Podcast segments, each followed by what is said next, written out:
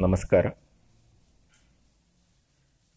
K P Purnachandra Tejasvi ಅವರ ಕಥೆ, ಲಿಂಗಬಂಧ. ಈ ಕಥೆಗೆ ಅವರು ರಾಜ್ಯೋತ್ಸವ ಪ್ರಶಸ್ತಿಯನ್ನು ಪಡೆದಿದ್ದಾರೆ. ಲಿಂಗಬಂಧ ಕಥೆಯ ವಾಚನ ಈಗ.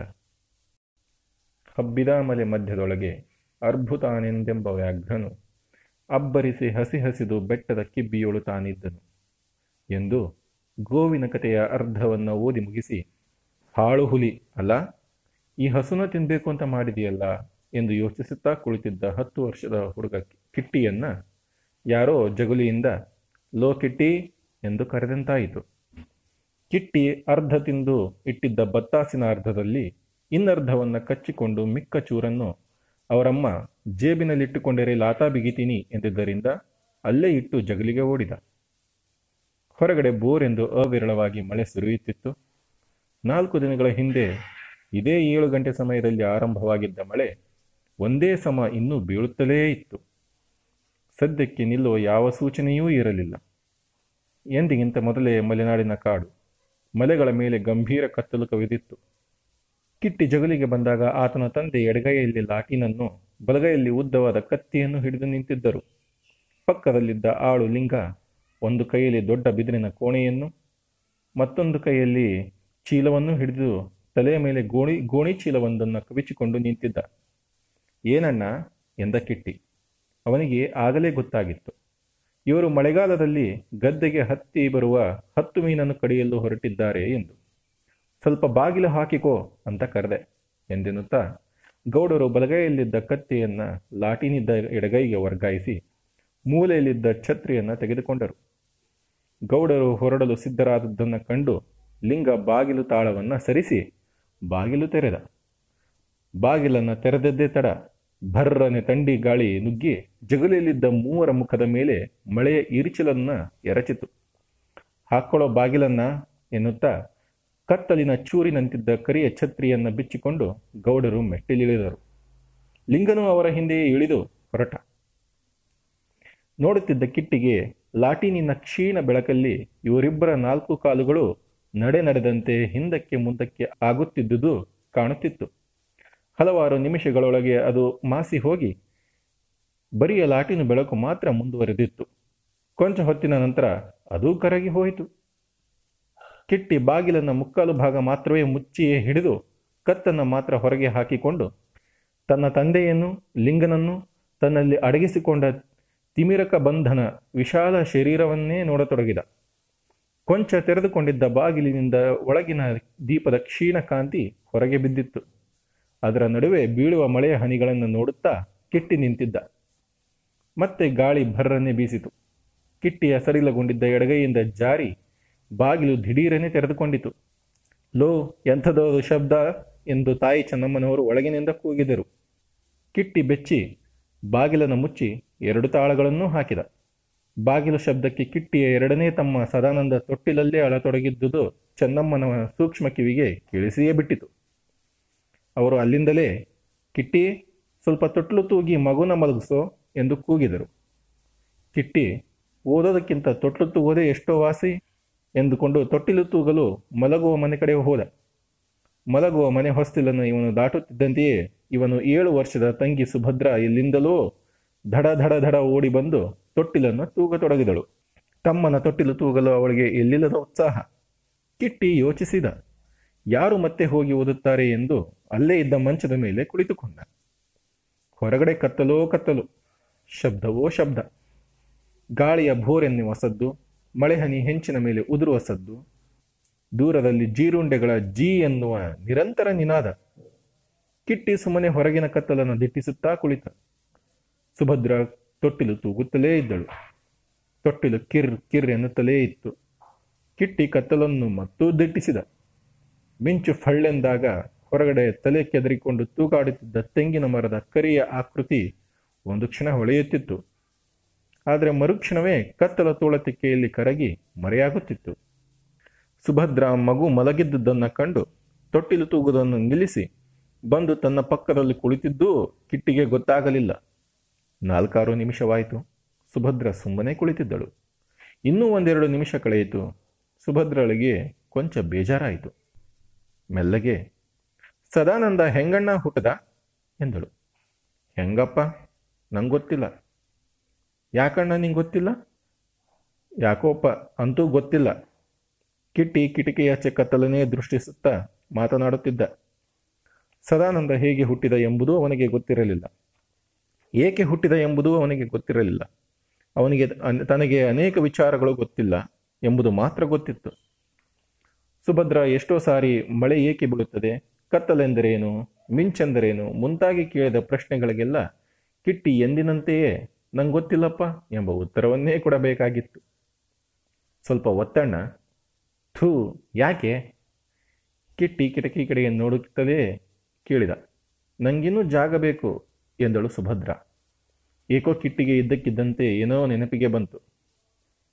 ನಿನ್ನೆ ದಿನ ಇದೇ ಹೊತ್ತು ತಂದೆ ಎಲ್ಲಿಗೂ ಹೋದವರು ಇನ್ನೂ ಬಂದಿರಲಿಲ್ಲ.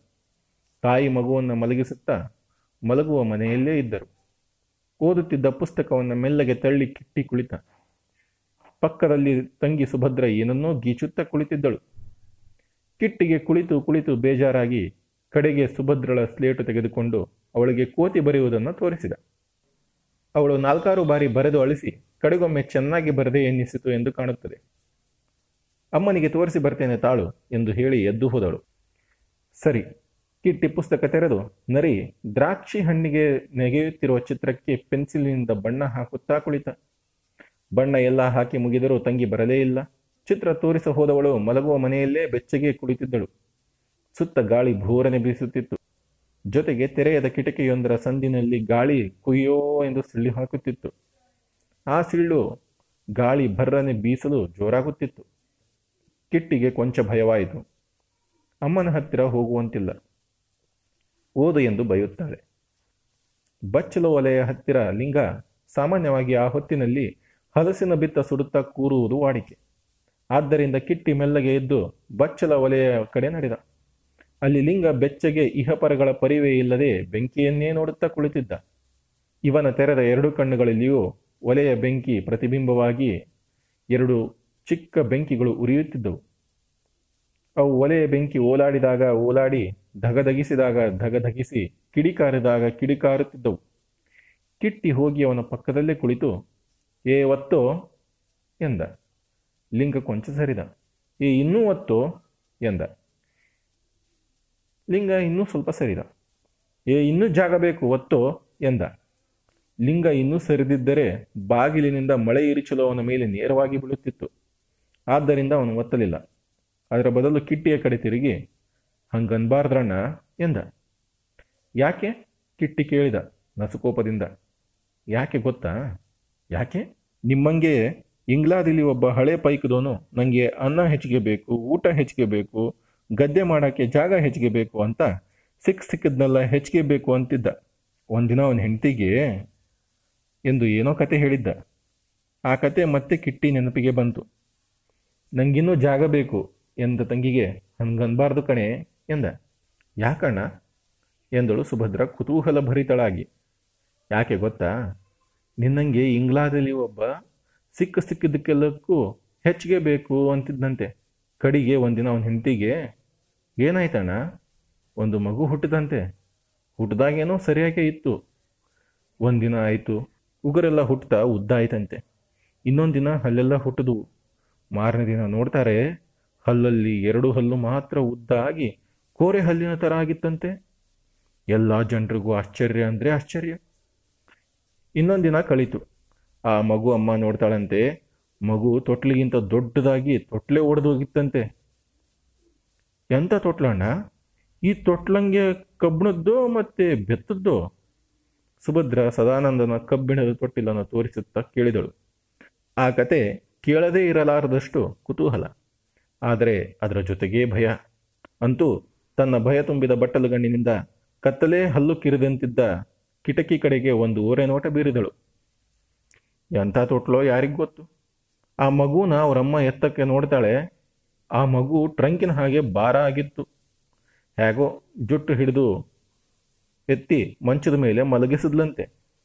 ಆಗ ಆ ಮಗು, ಆ ಅಂತ ಅಳ್ತಂತೆ. ಆ ಅಳು ಥೇಟು ಹುಲಿ ಕೂಗಿದಂಗೆ ಇತ್ತಂತೆ. ಅದಕ್ಕೆ ಅದರ ಅಮ್ಮನಿಗೆ ಭಯ ಆಗಿ ಹೊರಗೆ ಬಂದು ಕಿಟಾರನೆ ಕಿರಿಚಿದ್ಲಂತೆ. ಅವಳ ಕೂಗು ಕೇಳಿ ಆ ಕೇರಿ ಆಳುಗಳೆಲ್ಲ ಬಂದು ನೋಡ್ತಾರೆ. ಆ ಮಂಚ ಮುರಿದು ಬಿದ್ದಿತ್ತಂತೆ. ಇಂಥ ಮಂಚನೇನಾ ಸುಬ್ ಎಂದು ಸುಭದ್ರ ತಾವು ಕುಳಿತ ಮಂಚ ತೋರಿಸುತ್ತಾ ಕೇಳಿದಳು. ಹೌದು ಮತ್ತೆ ಎಂದ ಕಿಟ್ಟಿ ಸುಭದ್ರೆಗೆ ಹೆದರಿಕೆ ಆಯಿತು. ದಿಗಿಲಿಂದ ತಾನು ಕುಳಿತ ಮಂಚದ ಕಡೆಗೊಮ್ಮೆ ತನ್ನ ಭುಜದ ಮರೆಯಿಂದಲೇ ಇಣುಕಿದಳು ಕತ್ತಲು ಕತ್ತಲಾಗಿದ್ದ ಮಂಚದ ಅಡಿ ಅವಳನ್ನು ಮತ್ತೂ ಹೆದರಿಸಿತು. ಮಂಚದ ಕೆಳಗೆ ಇಳಿಬಿಟ್ಟಿದ್ದ ತನ್ನ ಎರಡೂ ಕಾಲುಗಳನ್ನು ಸರಕ್ಕನೆ ತೆಗೆದು ಮೇಲಿಟ್ಟುಕೊಂಡಳು. ಆದ್ದರಿಂದ ಮಂಚ ಲುಗಾಡಿ ಕರಕರ ಎಂದು ಕಿರುಗುಟ್ಟಿ ಯಾವನೋ ರಾಕ್ಷಸ ಹಲ್ಲು ಕಡಿದಂತೆ ಸದ್ದು ಮಾಡಿತು. ಸುಭದ್ರ ಇನ್ನೂ ಸ್ವಲ್ಪ ಅಣ್ಣನ ಹತ್ತಿರಕ್ಕೆ ಸರಿದಳು. ಇತ್ತ ಕಿಟ್ಟಿ ತನ್ನ ಕಥೆಯನ್ನ ಮುಂದುವರಿಸಿದ. ನೋಡ್ತಾ ಇದ್ರಂತೆ ಅವರೆಲ್ಲ. ನೋಡ್ತಾ ಇದ್ದಂಗೆ ಆ ಮಗು ದೊಡ್ಡದಾಗ್ತಾ ಬಂತು. ಒಂದೊಂದು ಸಾರಿ ಉಸಿರು ತಗೊಂಡಾಗ್ಲೂ ದೊಡ್ಡದು ದೊಡ್ಡದಾಗಿ ಬೆಳೀತಾ ಬಂತಂತೆ. ಈ ವಿಷಯ ಮನೆಯಲ್ಲಿ ಮಲಗಿದ್ದ ಲಿಂಗನ ಅಜ್ಜನಿಗೆ ಗೊತ್ತಾಯಿತು. ಅವನು ತಕ್ಷಣ ಓಡಿ ಬಂದಂತೆ. ಅವನು ನೋಡೋ ಹೊತ್ತಿಗಾಗಲಿ ಆ ಮಗು ನನ್ನಷ್ಟು ಎತ್ತರ ಆಗಿತ್ತಂತೆ. ಲಿಂಗನ ಅಜ್ಜನಿಗೆ ತಕ್ಷಣ ಗೊತ್ತಾಯಿತು, ಓಹೋ, ಇದು ಮಗು ಅಲ್ಲ, ರಾಕ್ಷಸ, ಮಗು ಥರ ಹುಟ್ಟಿದೆ ಅಂತ. ಹಿಂದೆ ಒಂದ್ಸಾರಿ ಹಾಗೆ ಆಗಿತ್ತಂತೆ. ಕೂಡಲೇ ಅವನು ಈ ಮಗುನ ಎಷ್ಟು ಬೇಗ ಕೊಂದ್ರೆ ಅಷ್ಟು ಒಳ್ಳೆಯದು ಎಂದು ಎಲ್ರಿಗೂ ಹೇಳಿದ್ನಂತೆ. ಎಲ್ಲರೂ ಮನೆಗೆ ಓಡಿ ಬೆಡಕಿ, ಸಿಬ್ಬಲ್ಲು, ಒನಕೆ ಎಲ್ಲ ತಂದು ಆ ಮಗುನ ರಪರಪ ಅಂತ ಜಪ್ಪೋಕೆ ಶುರು ಮಾಡಿದ್ರಂತೆ. ಬೆಳಗಿನಿಂದ ಸಾಯಂಕಾಲದವರೆಗೂ ಜಪ್ಪಿದ ಮೇಲೆ ಕೊನೆಗೆ ಆ ಮಗು ಸತ್ತೋಯ್ತು. ಎಂದು ಕಿಟ್ಟಿ ತನ್ನ ಕತೆ ಮುಗಿಸಿ ದೀರ್ಘ ಶ್ವಾಸವೊಂದನ್ನು ಎಳೆದುಕೊಂಡು ಕತೆ ಮುಗಿಯುವ ಹೊತ್ತಿಗೆ ಅವರಿಬ್ಬರೂ ಮನಸ್ಸು ರಾಕ್ಷಸ ಸಂಹಾರ ಕಾರ್ಯ ಮಾಡಿಸಿದ ಲಿಂಗನ ಅಜ್ಜನ ಬಗ್ಗೆ ಕೃತಜ್ಞತೆಯಿಂದ ತುಂಬಿ ತುಳುಕುತ್ತಿತ್ತು. ಸುಭದ್ರ ನಿಟ್ಟುಸಿರೆಳೆದು ತಲೆ ಎತ್ತಿದಳು. ಗೋಡೆಯಲ್ಲಿದ್ದ ಎರಡು ಕಿಟಕಿಗಳು ರಾಕ್ಷಸನ ಎರಡು ಕಣ್ಣುಗಳಾಗಿ ದಿಟ್ಟಿಸುವಂತೆ ಭಾಸವಾಯಿತು.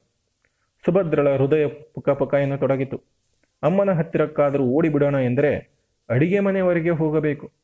ಅಲ್ಲಿರುವ ಕತ್ತಲ ನಡುಮನೆಯನ್ನು ದಾಟುವುದಾದರೂ ಹೇಗೆ? ಲಿಂಗನನ್ನಾದರೂ ಕೂಗೋಣವೆಂದರೆ ಆ ಹಾಳಾದವನು ತಂದೆಯ ಜೊತೆ ಎಲ್ಲೋ ಹೋಗಿದ್ದಾನೆ. ಅವಳಿಗೆ ಏನೂ ತೋರಲಿಲ್ಲ. ಸುಮ್ಮನೆ ಕಿಟಕಿ ಹೊರಗಿನ ಕತ್ತಲನ್ನು ನೋಡುತ್ತಾ ಕುಳಿತಳು. ಒಂದು ಮಿಂಚು ಫಳ್ಳನೆ ಮಿಂಚಿತು. ಸುತ್ತಲಿನ ಕತ್ತಲೆಲ್ಲ ಬೆಚ್ಚಿ ಹಿಂದಕ್ಕೆ ಸರಿಯಿತು. ಸುಭದ್ರ ಅಣ್ಣನ ಅಂಗಿಯ ತುದಿಯನ್ನು ಹಿಡಿದುಕೊಂಡಳು. ಕಿಟ್ಟಿಗೆ ತಾನು ಲಿಂಗನಿಂದ ಕತೆ ಕೇಳಿದಾಗ ಹೆದರಿದ್ದಕ್ಕಿಂತಲೂ ಹೆಚ್ಚಾಗಿ ಸುಭದ್ರ ಈಗ ಹೆದರಿದ್ದನ್ನು ನೋಡಿ ಕೊಂಚ ಖುಷಿಯಾಯಿತು. ಏಯ್, ನೋಡಿ ಅಲ್ಲಿ, ಸದಾನಂದ ಹ್ಯಾಂಗ್ ಬೆಳೀತಾ ಇದ್ದಾನೆ ಎಂದ. ಹ್ಞೂ ಎಂದು ಅಳುಮೋರೆ ಹಾಕಿಕೊಂಡಳು. ಹೌದು ಕಣೆ, ನೋಡು. ಹ್ಞೂ ಎಂದು ಈ ಸಾರಿ ಸುಭದ್ರ ಸಣ್ಣ ಅಳುವಿನ ತುಣುಕೊಂದನ್ನು ಹೊರಗಡೆ ಹಿಡಿದಳು. ಕಿಟ್ಟಿ ಇನ್ನು ಏನೋ ಹೇಳುವವನಿದ್ದ. ಅಷ್ಟರಲ್ಲಿ ಗುಡುಗುಡು ಎಂದು ಗುಡುಗೊಂದು ಬಲವಾಗಿ ಕಿಟ್ಟಿಯ ಹುಡುಗಿಯ ಮಾತನ್ನ ಅಷ್ಟಕ್ಕೇ ನಿಲ್ಲಿಸಿತು. ಕಿಟ್ಟಿ ಹೊರಗೆ ನೋಡಿದ. ಮಳೆ ಹುಯ್ಯುತ್ತಲೇ ಇತ್ತು. ಓಲಾಡುವ ಚಿಮಣಿ ದೀಪಕ್ಕೆ ಸದಾನಂದನ ತೊಟ್ಟಿಲ ನೆರಳು ಗೋಡೆಯ ಮೇಲೆ ಕುಣಿದಾಡುತ್ತಿತ್ತು. ಕಿಟ್ಟಿಗೆ ನಿಧಾನವಾಗಿ ತನ್ನ ಕಥೆಯ ಬಗ್ಗೆ ತನಗೇ ಹೆದರಿಕೆಯಾಗತೊಡಗಿತು.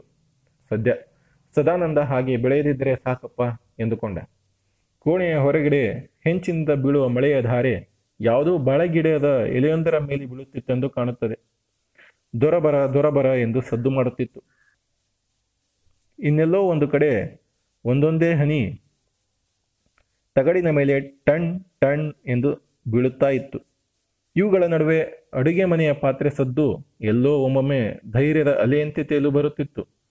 ಆದರೆ ಮರುಕ್ಷಣದಲ್ಲೇ ಮಳೆಗಾಳಿಯ ಮಾಯದ ವಾತಾವರಣ ಇವರಿಬ್ಬರ ಸುತ್ತ ಕಮ್ಮನೆ ಕವಿಯುತ್ತಿತ್ತು. ಕಿಟ್ಟಿ ಸದಾನಂದನ ಕಡೆಗೆ ನೋಡುತ್ತಾ ಕುಳಿತಿದ್ದ. ಇದ್ದಕ್ಕಿದ್ದಂತೆ ಭರ್ರನೆ ಬೀಸಿದ ಗಾಳಿಗೆ ದೀಪ ತೂರಾಡಿ ಇನ್ನೇನು ಆರಿಯೇ ಹೋಯಿತು ಎನ್ನುವಂತಾಗಿ ಮತ್ತೆ ಕುಣಿ ಕುಣಿದು ಉರಿಯತೊಡಗಿತು. ಸದಾನಂದನ ಬಾಯ ಇಬ್ಬದಿಯಿಂದ ಸೋರಿದ ಜೊಲ್ಲು ಅಲುಗುವ ದೀಪಕ್ಕೆ ಫಳಫಳಿನ ಹೊಳೆದು ಬರುಬರುತ್ತಾ ಕೋರೆ ದಾಡೆಗಳಾದವು. ಕಿಟ್ಟಿ ಫಕ್ಕನೆ ಬೆಚ್ಚಿಬಿದ್ದ. ದೀಪ ಅಲುಲುಗಿದಂತೆಲ್ಲ ಸದಾನಂದನೋ ಅಥವಾ ಅವನ ನೆರಳೋ ಯಾರೋ ಅಂತೂ ಹಿಗ್ಗುತ್ತಾ ಬಂದರು. ನೆರಳಿಗೂ ನಿಜಕ್ಕೂ ವ್ಯತ್ಯಾಸ ಕಂಡು ಹಿಡಿಯಲಾರದಂತಹ ಕನಸಿನ ವಾತಾವರಣವೊಂದು ಕಿಟ್ಟಿಯ ಸುತ್ತ ಕವಿದಿತ್ತು. ಸದಾನಂದ ಹೊದಿಸಿದ ಶಾಲ ಮರೆಯಲ್ಲೇ ಹಿಗ್ಗಿದ. ಅದೋ ಅದೋ, ಮತ್ತು ಮತ್ತು ಮತ್ತು ಹಿಗ್ಗೆ ಹಿಗ್ಗುತ್ತಿದ್ದಾನೆ. ಕಿಟ್ಟಿ ತನಗೇ ಅರಿಯದಂತೆ, ಅಮ್ಮ ಎಂದು ಬಿಟ್ಟ. ಸುಭದ್ರ ಕಿಟ್ಟಿಗಿಂತ ಮೊದಲೇ ಈ ನಿರ್ಣಯಕ್ಕೆ ಬಂದಿದ್ದಳು. ಕಿಟ್ಟಿ ಕೂಗಿದದೇ ತಡ, ಗಟ್ಟಿಯಾಗಿ ಅಮ್ಮ ಎಂದು ಕೂಗು ಹಾಕಿದಳು. ಏನೇ, ಚೆನ್ನಮ್ಮ ಸರಸರ ಅಡುಗೆ ಮನೆಯಿಂದ ಬಂದರು.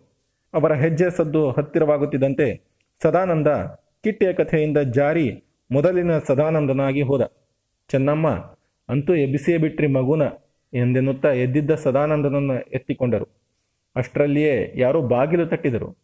ಕಿಟ್ಟಿ ಹೋಗಿ ತೆರೆದ. ನೋಡಿದರೆ ಲಿಂಗ ಬಂದಿದ್ದ. ಅವನ ಹಿಂದೆಯೇ ಗೌಡರು ನಿಂತಿದ್ದರು. ಲೋ ಕಿಟ್ಟಿ, ಓದಲ್ವೇನೋ ಎಂದೆನ್ನುತ್ತಾ ಮಂಜಪ್ಪ ಗೌಡರು ಮೆಟ್ಟಿಲು ಹತ್ತಿ ಮೇಲೆ ಬಂದರು. ಸುಭದ್ರ ಧೈರ್ಯ ಮಾಡಿ ತಂದೆಯನ್ನ ಏನನ್ನ ಸದಾನಂದ ಬೆಳಿತಾನ ಎಂದು ಕೇಳಿದರು. ಅವರು ಅವಸರದಿಂದ, ಹೌದು ಹೌದು ಎನ್ನುತ್ತಾ ಲೋಕಿಟ್ಟಿ ನಡೆಯೋ ಓದು ಎಂದರು. ಹೌದು ಎಂದುದನ್ನು ಕೇಳಿ ಸುಭದ್ರ ಮತ್ತೆ ಹೆದರಿ ಅಮ್ಮನ ಸೆರಗನ್ನು ಇನ್ನಷ್ಟು ಗಟ್ಟಿಯಾಗಿ ಹಿಡಿದುಕೊಂಡಳು. ಆದರೆ ಕಿಟ್ಟಿಗೆ ಲಿಂಗನನ್ನು ನೋಡಿ ಧೈರ್ಯವಾಯಿತು.